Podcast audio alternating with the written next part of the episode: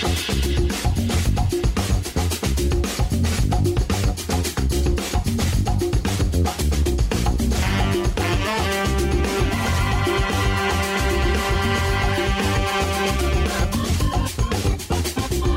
welcome to For and Against, where we take sports seriously, sometimes. It's Paul Roach with you here for our debut show on our new home on the Senior Media Network. Thanks for having us, guys. Here on For and Against, we delve into the big issues in sport off the field of play. We're not interested in results, or injuries, or who's going to win. Uh, We kind of are, but not here. It's, that's done to death elsewhere. Uh, it's the off field stuff that gets us out of bed and into the studio. The business of sport, the legal niceties, governance, how we consume sport, the place of sport in our society. For and Against is your kind of monthly dose of what's going on in sport beyond the boundary.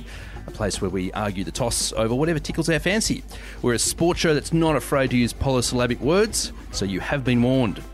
We, I hear you say, yes, who is we? Glad you asked. Let me introduce you to the for and against team. First up, we have Simon Jono Johnson, who's our golfing expert, token leaguey, and is not short of an opinion about the law. Welcome, Jono. G'day, Rochi. It's nice to be socially distant from you, but back in the studio. Mm, indeed. Uh, David Bear Gill lives and, breathes, lives and breathes football, is a successful under nines football coach, uh, and is our fashion guru. G'day, Gilly. How's things with you, mate? I'm oh, very well, thanks, Paul. I think Simon's probably very disappointed not to be the anointed fashion guru of the There's of the team.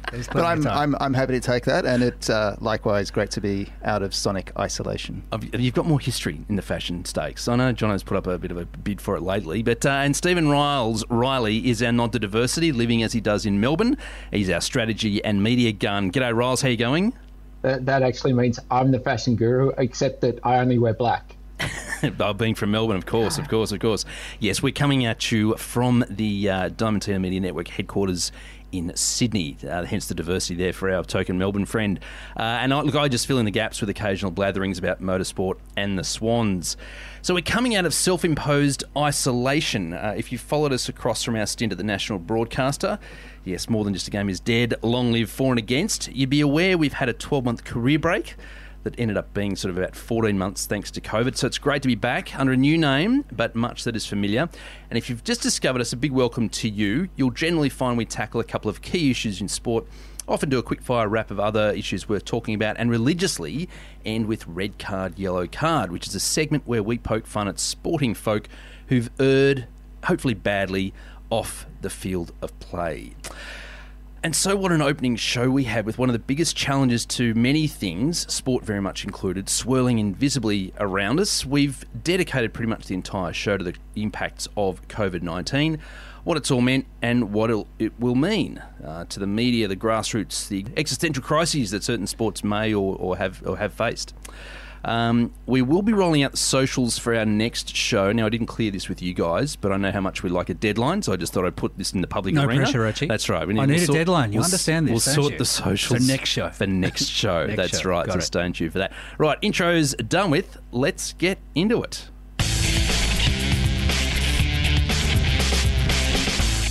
We want to get straight into it, uh, and interested in exploring the sports media landscape and how uh, COVID nineteen and everything that's come with it has affected the media landscape around sport. And I suppose let's start with how we watch it. And there's got to be a question around what sports have benefited from all this.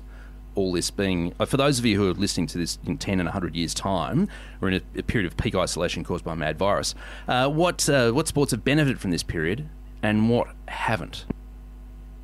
Riles, what do you reckon? You had some strident opinions about this as we walked in the door. Well, I, I th- look, I think we're going to find a, a bunch of different issues about this. Um, the part I wanted to really start on, I guess, was what works on TV and what doesn't. I mean, there was uh, a great big lockdown of sport, of course, and then there was a, a, a real clattering rush to get the big games back on TV. And we'll, we'll talk about the economics of sport later because I think that's what was driving it. But but I think what was interesting is once they got back on, uh, well, I'll talk about TV to start with. We'll talk about internet later.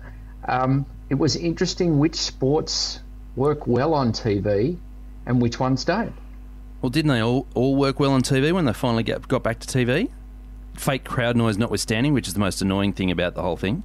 I think the ratings would say yes, they've all worked well, but I think definitely conversations with uh, fellow sports lovers, um, some sports can deal without crowd, without the background crowd and its associated noise and atmosphere, for lack of a better word, better than others. I would say Such that as? I would say that you know AFL and football struggle a little bit. AFL, the ball's in the air all the time. You get to see those empty seats very regularly.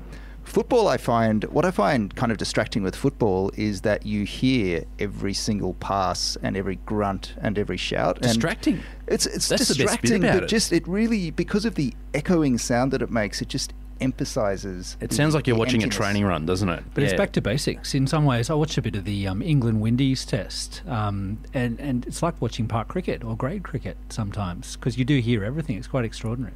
But isn't that interesting? So you, I, I, I don't think I've actually been. I've got tickets to a Swannies event coming up soon, which I'm very interested to go to. But um, it's uh, isn't it just about what goes on the on in the field? it was interesting for about three games, Mm. and then it it wore off. And at the at the risk of jumping ahead, I found that the sports that haven't um, had s- the, the the same impact or the same negative impact as sports like Formula One or MotoGP, where the real noise is provided by Mm. the engines, and that that hasn't changed. And then other sports like Simon's beloved golf, where there's not really that much noise anyway. And I, I'm finding watching golf pretty much the same, um, Yeah, whether there's so. a gallery or not. No, you've got to be kidding. No, And the only thing that any of you have said that makes any sense whatsoever is that F1 has played well on screen because you can't hear the crowd. Every other sport, and I mean every other sport, has struggled because you don't get that reaction. You don't get a, a, a league player scoring a try in the corner and then gesturing to the crowd. You don't get the the fists in the air when uh, uh, when they score a goal in AFL. And golf is the same. You land a big putt, and crickets. Should have mentioned this in the intro. Steve's our, also our theatre man. He he loves WWE. It's all about the show. It's uh, you know I just like the purity of the athletic endeavour and the result. I'm a I'm, in, I'm in sales. Give me a result. That's all. That's what I'm after. At risk, at risk of oversimplifying. Uh, at, at the risk of uh, taking your lead and letting me hijack the show for one minute to talk about WrestleMania, Go for it. There's Hang on, there's what'd I a say? sporting event. Uh, It's got to be a sport. There's a sporting event that usually plays to 80,000 people, and they had to do it in a deserted studio. And so what they started doing was cinematic type stuff. They had to get creative.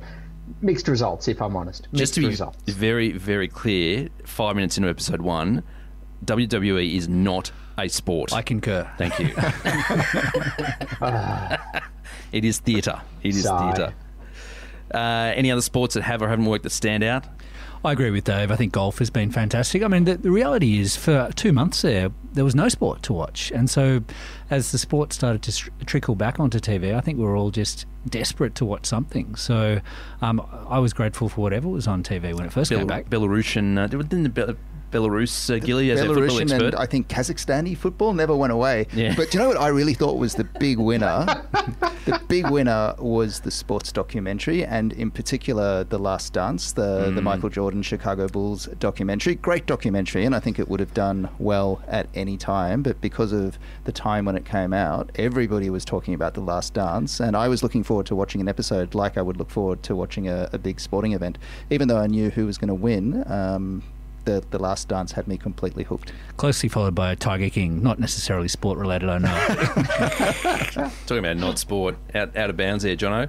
Um, So, so tell me, tell me this though: doesn't it make a difference what they're playing for? So when you look at the Last Dance and a documentary like that, you know, real people, real crowds, real atmosphere. You watch the sports right now, and it's not clear that they're playing for something real at the moment. And I think the best example is the most extreme and the most disappointing, which is rugby union. Rugby union's put together a Mickey Mouse competition that counts for nothing and is getting that sort of reaction in the ratings and, you know, frankly, with the, you know, 25 relatives that are there to watch. okay, you kind of got me. You're starting to win me over there, Riles. That the, the sense of them actually playing for something, because and maybe th- does that sort of account for some of the uh, uh, the poorer scoring in Aussie rules. Like they talk about lack of preparation, they talk about that crucial last four minutes being off the quarter means they don't get time to steamroll.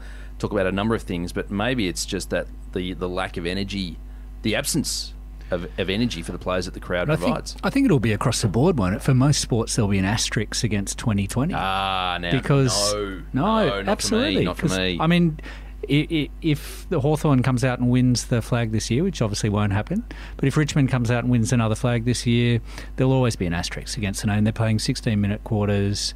Um, the games are condensed. It's not a real season, and I reckon that's across the case with most sports at the moment. Exceptions, though, I would say Liverpool winning the Premier League wouldn't have made a whole lot of difference to Liverpool fans, and same with Leeds United being promoted out of the Championship. Mm. Not quite the same, but I think because of what it meant, um, maybe you know, Agree, maybe a but five percent reduction in half of their half of their season took place pre-COVID, so you can Yeah, kind of see yeah. that that's that's a bit different. So, but I don't get what, what your problem is. So, Aussie rules, as I say, you know, four minutes off each quarter. It's, it's it's it's a very slightly different game, I suppose, if you want to be technical about it. But there's no reason not to say that whoever ends up being, um, you know, whoever, whoever wins the flag, has legitimately done so because they're facing a team teams that have, are in exactly the same situation. Oh, I don't think so. With the way the draw is set up at the moment, there are there'd be strong arguments that some of those teams who have to play in different hubs, not getting to play at home, having to do way mu- way more travel. toughen up. There's always arguments about the AFL draw. It's always unfair. Um, I love some of the um, overreach, if that's the right word, that media outlets have gone, the efforts they've gone to, the lengths they've gone to, to fill in the time. Uh, I think one of my favourites was the advent of marble racing. Uh, which I'm not sure whether it was a made for COVID thing or Marble racing? it was just undiscovered. You didn't, What is marble racing? this? Pretty good, wasn't it? It was cool. so take a bowl of about, let's say, 20 marbles, all of which are different colours. Someone has set up a track in a in a, sl- a sloping mud bank or mud sand. Was it probably sand, something like that? Damp yeah, with sand. kind of slight. Yeah, on, on maybe a 10 to 20 degree incline, let's say, and there would have been, um, let's say, a 20, 30, 40 metre potential racetrack, inverted commas, and it's just, you know, someone had carved out a channel in this on this slope of sand, but an in, occasionally intricate channel, and mm. sometimes the fork in the road, so the marbles might go to the left or to the right, and It's then a bit someone, like the Tour de France when they go around a roundabout. Yeah. Those bits. And super slow mo. exactly like that. Well, it's too fast for super slow mo, you see, because it happens in Great Road Knots, and the commentator, the commentator's talking like he's on drugs. like you know the old Chris Marshall ads for. Those. I watched one race and I quite enjoyed it. I did quite enjoy Yeah, it. it's I good. have to admit. It was my, on my- My, marble did not win. I'm sad to say, but Can you gamble on it? Oh, look, I'm sure you can. Presumably, yeah. Over in Only a India, I'm sure. of time. precisely. Uh, any other good examples of It does- overreach, Steve-O? Oh no, I was, I was just going to join in the marble conversation and, and say it reminds me of racing Matchbox cars as a kid. You know, have to pull out some old uh, Super 8 video and put some commentary over the top of it somehow. Yes, it was it Steve was is not very di- old, folks. It was not dissimilar to that. Actually, it, it brought back that kind of feeling.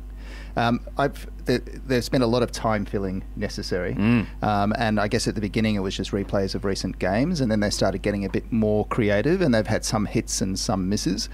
One that I thought was utterly bizarre was this Fox Footy Channel initiative where they had today's commentators re-commentating old games. and I, I just couldn't see what the attraction of that would be to anybody and why anybody would want to sit through a game they've seen before, they know the result, just to hear their favourite current commentator. commentator, All right. commentating on the game. And how would the commentators get motivated for that? It's- Anyway, I didn't actually watch the game. I just, I it just didn't appeal. Was aware of it. As, you were you're aware of it as a concept. I was aware of it as a concept, and just my mind kind of boggled. And then there was, the, have you seen this golf one, Simon, where they Which one? put together footage of a number of different British Opens, all played at the same course over the years, Hmm. and then kind of put it all together to make this virtual British Open of the ages. So I was watching. I didn't know they were doing this, but I was watching a British Open from St Andrews, and Tiger Woods was on, and I thought, fair enough. Then Jack Nicklaus, and I was like, Jack Nicklaus, oh, he may have played when Tiger played. Then Greg Norman, and then finally I saw Gary mm. Player teeing off, and I kind of worked out that this What's was some kind on? of montage. Steve-O, you were you were you were keen to get in there. Oh, I was, just going to, yeah, so apologies. Sometimes the time delay from, from Melbourne uh, sends me back. But the, um, it must be be- being an extra lockdown. Uh, no, I was just going to say I watched one of the re-commentaries uh, where they had uh, uh, Mark Waugh and, and uh, Adam Gilchrist comment commentating on the famous World Cup semi-final where we beat South Africa, and I got to say that was pretty compelling because they were there. They were there. That's that's different. commentating and remembering at the same oh, time. It, wow. it, it's, it sort of worked for me. Yeah. That'd be unreal. I'm going to actually look that one up. Because, I mean, I, what I've found myself doing, you know, I'm guilty, I'm sure others are as well, of channel surfing through the, the low 500s on your Fox Sport and stumbling across a, you know, World Series cricket game from 86 or 87 where Peter Taylor's an unlikely hero for Australia. It's, uh, Two hours gone. you can waste a lot of time, that's right. Exactly right. Exactly right. And don't get me started on the 1984 Monaco Grand Prix, which I've still got the Formula recorded. One. Yeah. It's quite compelling. Other cars used to win. You know, they were. yeah, back in the good old days. Anyway, so that's the media Used to landscape. overtake each other as well. Oh, here we go, Steve. Yeah, they do now, mate. It's called DRS. Now, okay, let's leave the media there.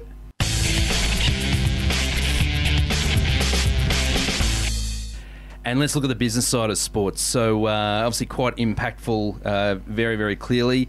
Um, but, Gilly, interesting. Let's start with a little interesting anecdote from you. You were telling us a couple of days ago that you got a very pleasant letter or email recently uh, with some good news.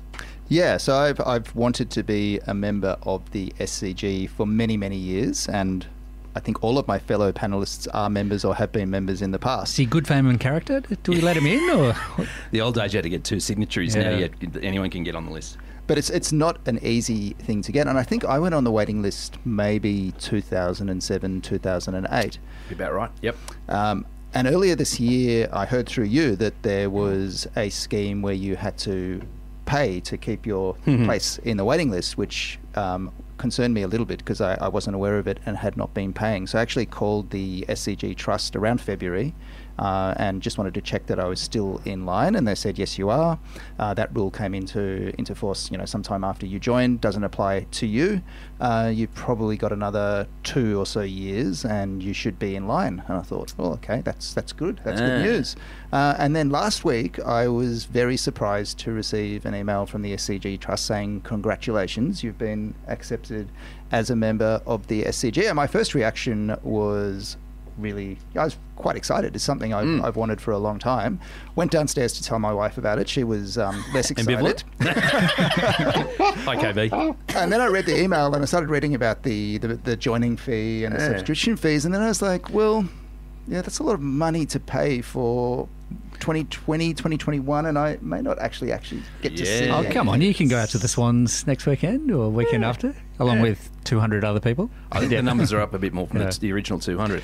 But so this is So what happened? Because well, so Gilly is about the fourth person that I'm aware of that's got their their the, the green light, including my wife and, and, and my sister.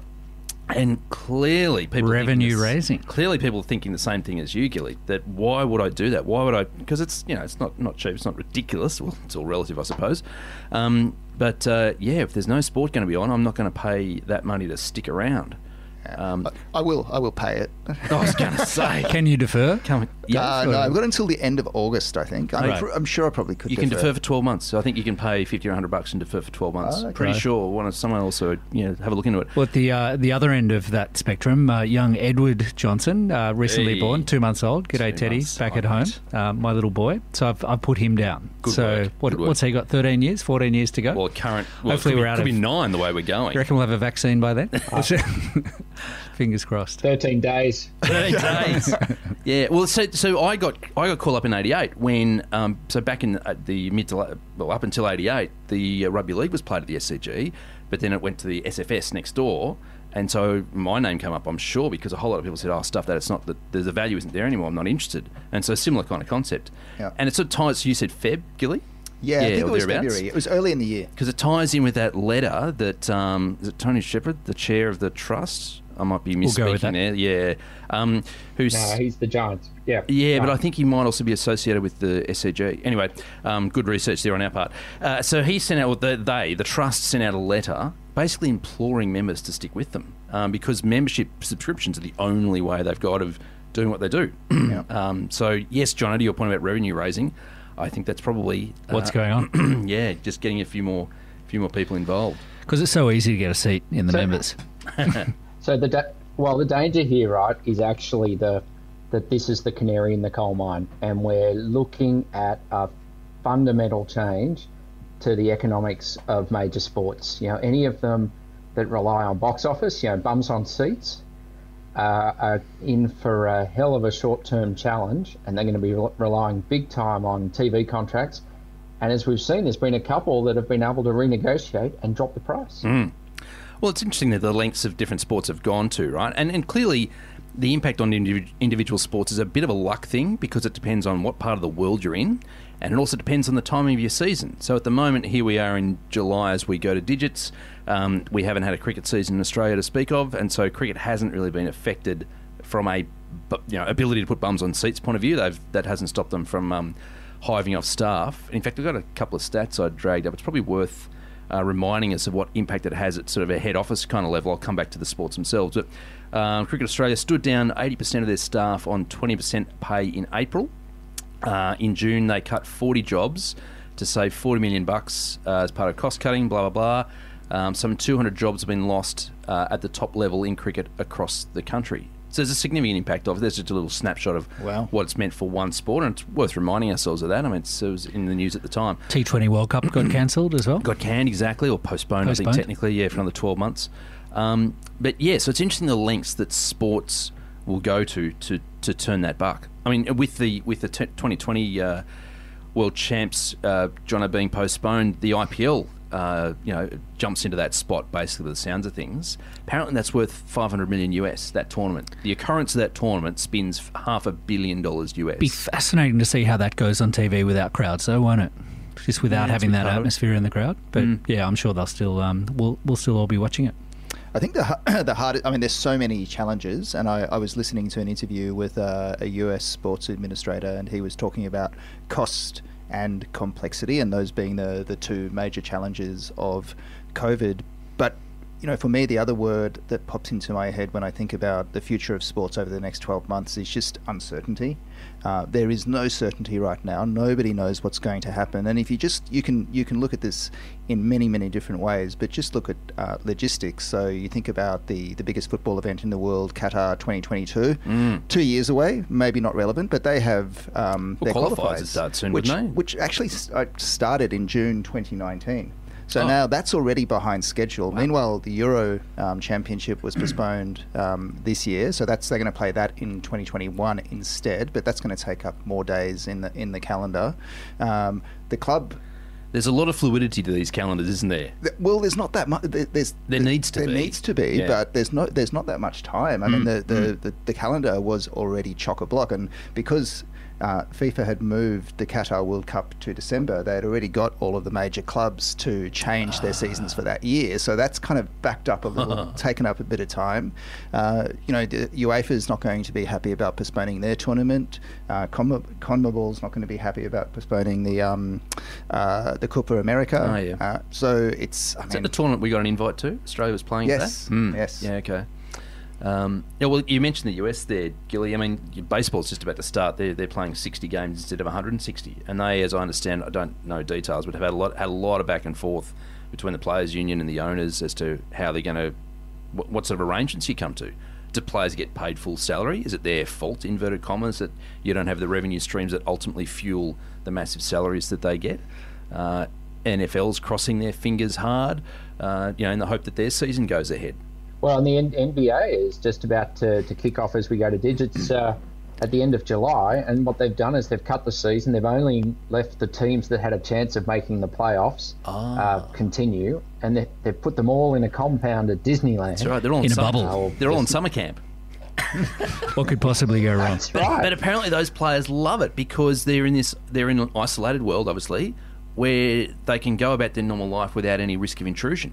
They're- That's hermetically sealed. There's no unsanctioned media. There's no you can walk down the street to the local shop within Disney within Disney World sort of uh, paradigm and not be interfered with. They've- Oh, I thought you were going to say they got to uh, go on the rides for free. It's Not-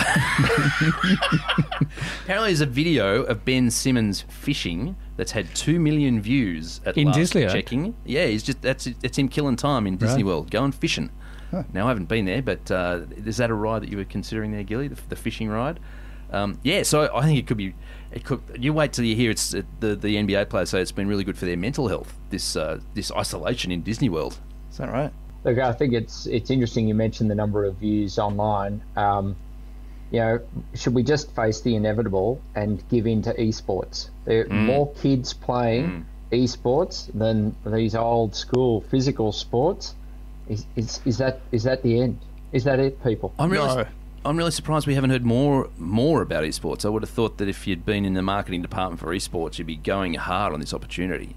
Um, but anyway, it's it's, it's there You're too old, somewhere. Paul. Yeah, well, you might be right. Yeah, that's that's a good point. I had to get dig it Different Steve market there earlier. segment. Yeah, yeah, maybe. Uh, hats off to Wimbledon. Um, speaking of the business of sport, um, they some a couple of years ago now they had the foresight to take out an insurance policy that included and that had an add-on, a specific add-on, pandemic, Pandemic, cover. yeah. Yes. So they paid. It was a, it was an expensive bit of cover, but they had it. For, I think it was for ten years, and two or three years in, we'll be calling on that. Thanks very much. Nice. Lloyd's of London will be uh, in all sorts of trouble, or whoever exactly, it is. exactly. And look, before we leave the business of sport, I really got to um, acknowledge the difficulty that the WAGs are now facing with no live sport and no venues to go to and be seen at. Uh, I did read something in the Fair, oh, not, not it's not Fairfax anymore. I still want to call it Fairfax. I can't call it Nine uh, Press around the difficulties that the w- women, uh, Well- guys and girlfriends, sorry, of the players They're facing in this in this terrible time. They can branch out, though. I mean, we've seen Dave Warner and Candice Warner on TikTok. I don't know if you've caught up with that, Reggie, Oh, but there's that. lots of different TikToks out there. So yeah, it's just all about embracing different forms of social media, different opportunities. Fantastic. All right, so it's the business of sport. And now there's the grassroots, the uh, the place in society uh, of, of sport. And I was reading, let me, let me kick this off. There was a, a report that I read where the Australian Sports Foundation, I think it was, had did a survey. So it went out to a whole lot of different um, sporting clubs around the country and uh, did a survey of how they're coping. Basically, I think it was about uh, they had about five six thousand responses from about a, a potential of seventy thousand different community clubs around the country. And ultimately, the survey found that there's about a hundred, sorry, one point six billion. Got my decimal points out of place there. One point six bill has been lost by the community clubs because of the pandemic. And we've got all, all got kids of varying degrees of ages, and uh, you know, I've got one one fellow who's who's missed out badly on on Auskick. Absolutely was bouncing off the walls when he did his first uh, session back there last week. But yeah, um, yeah so there's uh, there's both the finances and there's also the participation. I think people this we we get we lose that a bit sometimes in talking about the money involved, and that's the thing that gets the headlines. But it's also the the loss of participation by you know you Gilly, you're our expert football coach. Under nine, is it under nines? Did I get that right in the intro? It's actually under nines and under 14s now. Oh, I'm, I'm du- double hatting in, in 2020, so I basically have no weekend. You must be stretched stretched pretty thin there. So Dave. you must have loved COVID because you got your weekend back. Actually, that I, I actually think I was fitter than I've been in about 10 years in the kind of peak of isolation because I Why? Could, oh, just because I had time on the weekend to go to go running and you know. I can't say the same. no, nor can I. No. Is that bottle of redfish shit, Johnny? You got another one there? yeah, sure. But it's uh, I think I think the point that you make is a very valid one, and, and for the little kids, I think it's it's very exciting for them to be back out there playing sport. Uh, the kids I really felt sorry for were you know maybe you were in year twelve and this was your year to be in the first fifteen or the first Mm. rowing or whatever it was, Mm. and you've just lost that. And I, I don't think you can underestimate um, how important it is to young people who love sport to to have that opportunity. So that's that's it's a big loss, and I'm I'm really hoping that you know Sydney doesn't go back into isolation because if we do, you know the sports will have to close down, and it is it is like a balm to the community. Sorry, Ralph, down in Melbourne, lockdown. Well, it's true. We're, we're, we're struggling down here. A whole lot of stuff's been put off. Um, I, I think it's going to be really interesting to see how this ripples up and down the, the major sports in particular. The, uh, the players' unions are spending a lot of time and effort protecting the mega million dollar salaries of their main players. And I know they're looking after the bottom half of the playing rosters as well.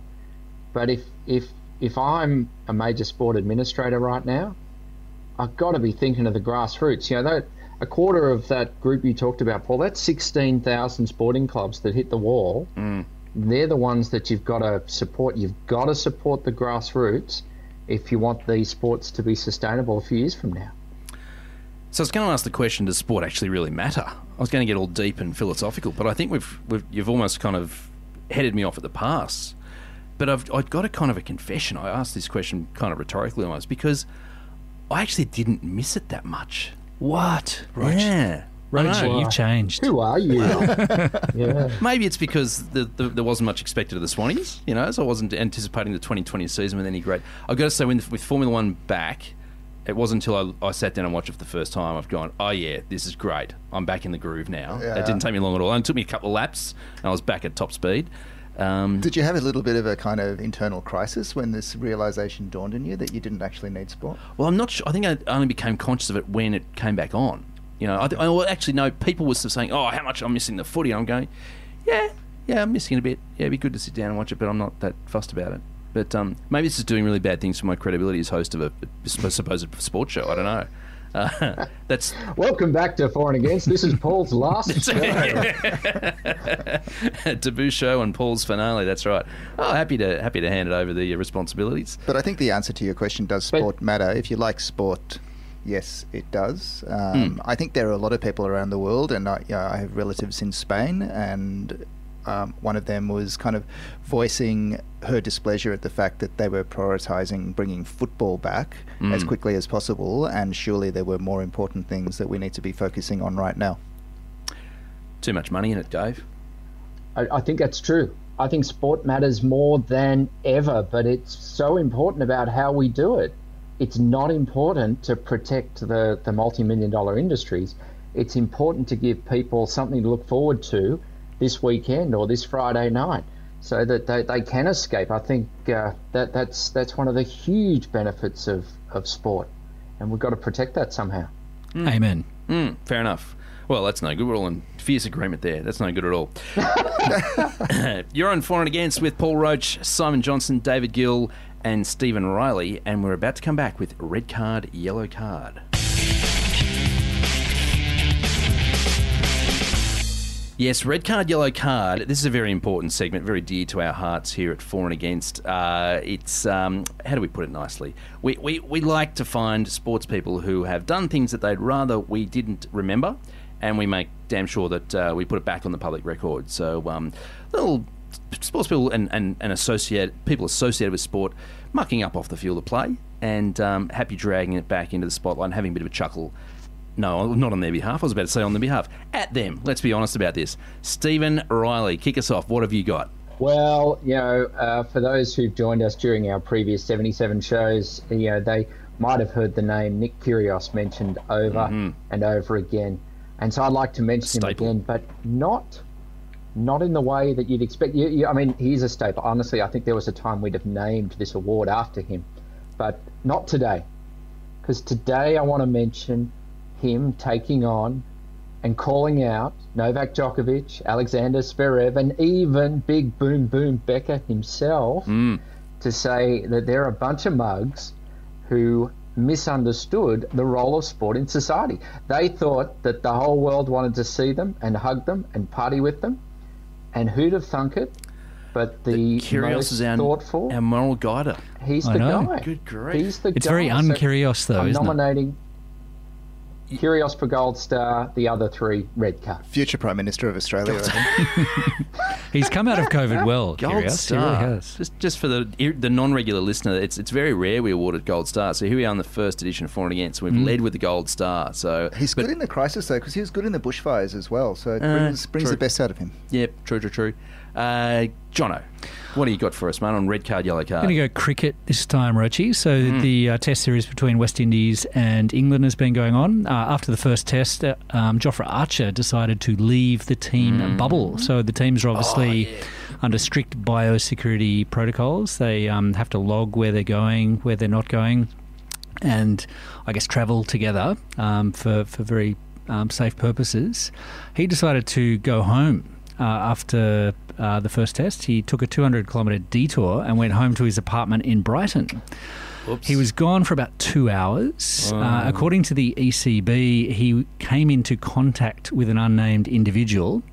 According to Jofra, he was. In contact. That's that's nicely ambiguous. Isn't Yeah, I think so. Jofra himself said he was quote unquote visiting a friend. Ah, I think even it's- more ambiguous. I think it's pretty cool. It was a booty call, pretty clear. Uh, and it, as a result of that, he was um, dropped for the second test and forced to self isolate until he um, managed to get two negative uh, COVID tests. How many times have you got to be told it's you're, you're not an exception? And especially, what's what's the no- what's the name of the politician in the UK who went 400 k's up the Uh, country? Daniel Cummings, was Thank it? you. Yeah. Yeah. something like that. Anyway, so uh, yellow card, I think. yellow least, card, yeah. Joffrey. Yeah, fair enough. Yeah. Fair enough. Gilly, what? I hope it was productive for him anyway, but we'll see. yes, uh, Gilly, get us out of here. So I've got a Formula E driver. Um, Yeah. I don't know how well you know your Formula E Esports. drivers. No, not very well. Because I've well, got they're no all, idea how to pronounce this Oh, guy's excellent. name. Um, it's Daniel Arbit. Uh, that's the best, my best guess. ABT. ABT. Daniel wow, Arbit. You're on your own there, Arbit. mate. So he actually Arbit. recruited an imposter to to drive in his place during a race in Berlin, which sounds pretty crazy, right? Like, how would you get away with that? And what the hell was he thinking? Like, Mm. who would let just a random person drive their car in a professional motor race? But there's a bit more to this, so it wasn't actually a real physical race. Ah. it was a COVID-inspired virtual Ah. race. Like the supercar drivers are doing. They're getting their, their, their little mock cockpit. Yeah, pretty TV pretty, screen in front of them. pretty cool. So all of the actual Formula E drivers Mm. get into their simulators and drive around all of the actual Formula E tracks, except that it all happens on a computer and through Zoom. Mm. But Cunning Daniel recruited a professional gamer, Ah. and, and this is another tough name, another tough name Oh, to pronounce. Lorenz Husing.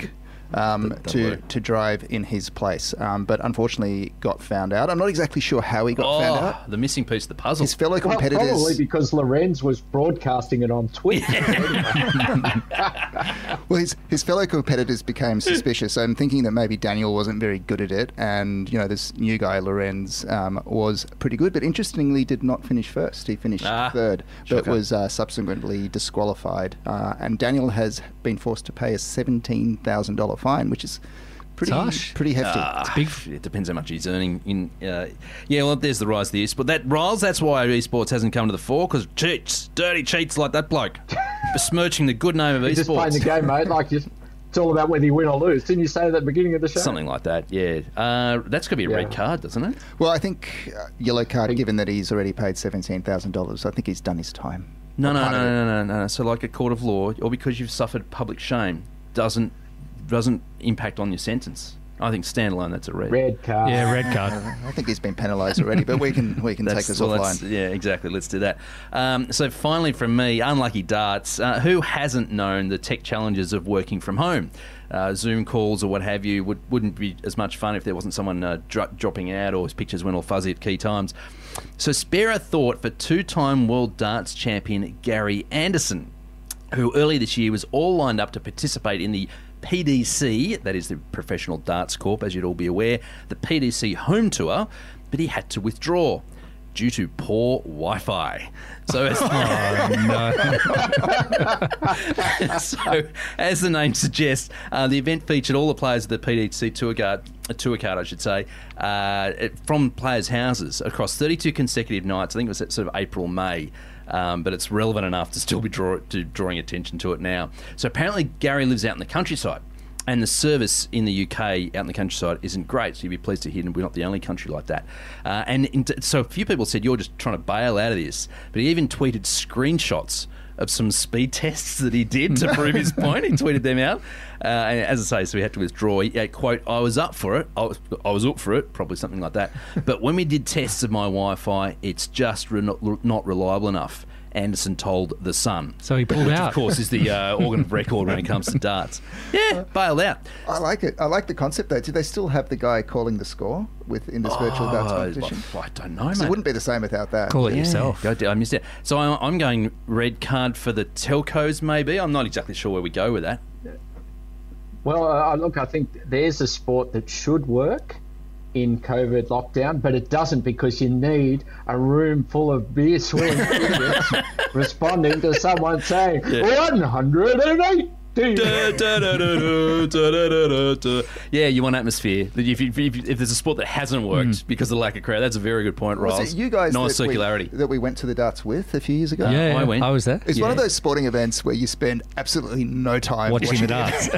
well, you watch it on the big screen. 50 meters away, and you can't yeah. see uh, uh anything. Mm. And I think they only served mid strength as well, didn't they? Yeah. And but I think right. a few people clued onto that, and they BYO'd a bit. But um, and look, I'm pleased to report just very quickly my research for that uh, that red card yellow card piece that Aussie uh, Simon the Wizard Whitlock, remember him? Mm-hmm. He's still doing his thing and Mm. is supporting a particularly fetching ISO beard. Uh, kind of looks like he's been in isolation for a couple of decades. and he's got the NBN, so his Wi-Fi would be fine. Oh, excellent. Good to hear. Good to hear. So that brings to the end uh, red card, yellow card. I hope you got the gist of that. Um, when we get our, get our socials up, we're going to have the hashtag, hashtag RCYC. Red card, yellow card. So you get the chance to uh, hashtag RCYC so we can find out your nominations for red card, yellow card and get them on the show. And uh, hopefully the Royal Cork Yacht Club doesn't mind us hijacking their hashtag. Uh, and so with the end of red card, yellow card, that brings us to the end of the very first edition of For and Against. So it uh, remains simply to say thank you, Stephen Riley. Ah, it's great to be back. It's superb, thanks isn't so it? much. Uh, John fare thee well. Good to be back, Reggie. Thank you, Dave Gill, for your contribution as always. Thank you. Haven't had this much fun since February. and it's goodbye from me, Paul Roach. Thanks for listening to For and Against. We'll be back again to do it all again sometime soon, but it's bye for now.